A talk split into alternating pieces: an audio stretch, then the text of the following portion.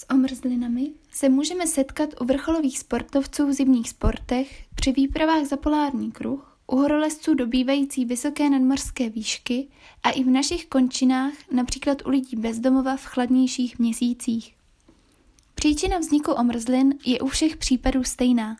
Nízké teploty pod bod mrazu v případné kombinaci s větrem a vlhkem. Pokud se ale vydáváte do vysokých hor, přidává se i faktor nadmorské výšky.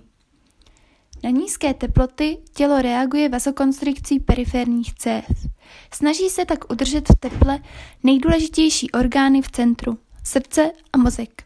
Snížený příjem tekutin a působení nadmořské výšky po delší dobu také přispívají ke špatnému prokrvení končetin.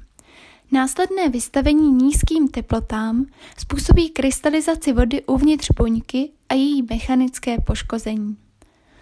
V den vzniku je omrzlina necitlivá, bílá a dochází k primární nekróze.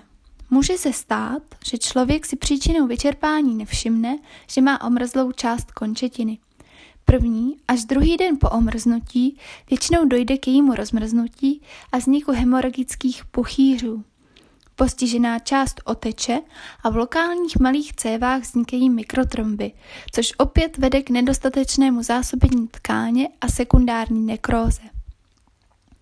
Do 45. dne se uchráněná živá tkáň reorganizuje a revaskularizuje a vymezí se tkáň mrtvá. Co tedy dělat v případě omrznutí? Prvních 48 hodin je klíčový. Důležitý je ohřev, pokud vím, že tkáň už není vystavena nebezpečí znova omrznutí. Postižené končetiny ponoříme celé najednou do vody s dezinfekcí o teplotě 40 stupňů Celsia na dobu jedné hodiny. Teprve po teplé lázni můžeme zhodnotit, o jaký stupeň omrzliny se jedná. Dle toho se odvíjí následná léčba. První stupeň znamená zabarvení distálních článků do červena. Podáme 250 mg acylpirinu nebo ibuprofen. K uzdravení většinou dojde do 10 dnů. Pravděpodobnost amputace je u postižení ruky 1% a u postižení nohy 0%. V případě druhého stupně jsou distální články fialové, synalé, necitlivé a mediální články červené. Podáme 250 mg acylpirinu nebo ibuprofen a doporučíme opatrné zacházení. K uzdravení by mohlo dojít do několika týdnů. Pravděpodobnost amputace je u postižení ruky 39% a u postižení nohy 23%. Při třetím stupni jsou postihnuty distální i mediální články prstů. Opět jsou necitlivé a fialové až synalé. Léčíme 250 mg acylpirinu nebo ibuprofenem, navíc přidáváme iloprost IV, penicilinová antibiotika, v případě imobility pacienta subkutánně nízkomolekulární heparin. Pravděpodobnost amputace je u postižení ruky 83% a u postižení nohy 60%. Pro zpřesnění pravděpodobnosti amputace může být provedena druhý až třetí den po omrznutí scintigrafie. Hospitalizace je silně doporučena.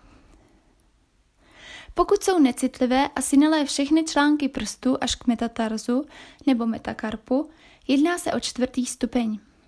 Opět léčíme 250 mg acylpirinu nebo ibuprofenu, iloprost IV, penicilinová antibiotika, subkutánní nízkomolekulár, nízkomolekulární heparin. Na zvážení je podání trombolytik. Pravděpodobnost amputace je u postižení ruky 98% a u postižení nohy 100%. Pro zpřesnění pravděpodobnosti amputace je taktéž doporučena scintigrafie. Hospitalizace je nutná. V případě, že se pacient stále nachází v nadmořské výšce nad 4,5 tisíce metrů nad mořem a sestup není možný, přispěje k léčbě přenosná hyperbarická komora. Pro léčbu všech stupňů omrzlin platí hemodiluce, tedy přijímání dostatku tekutin, překrytí postiženého místa hydrokoloidním krytím a velmi uvolněným jakoby nafouklým obvazem.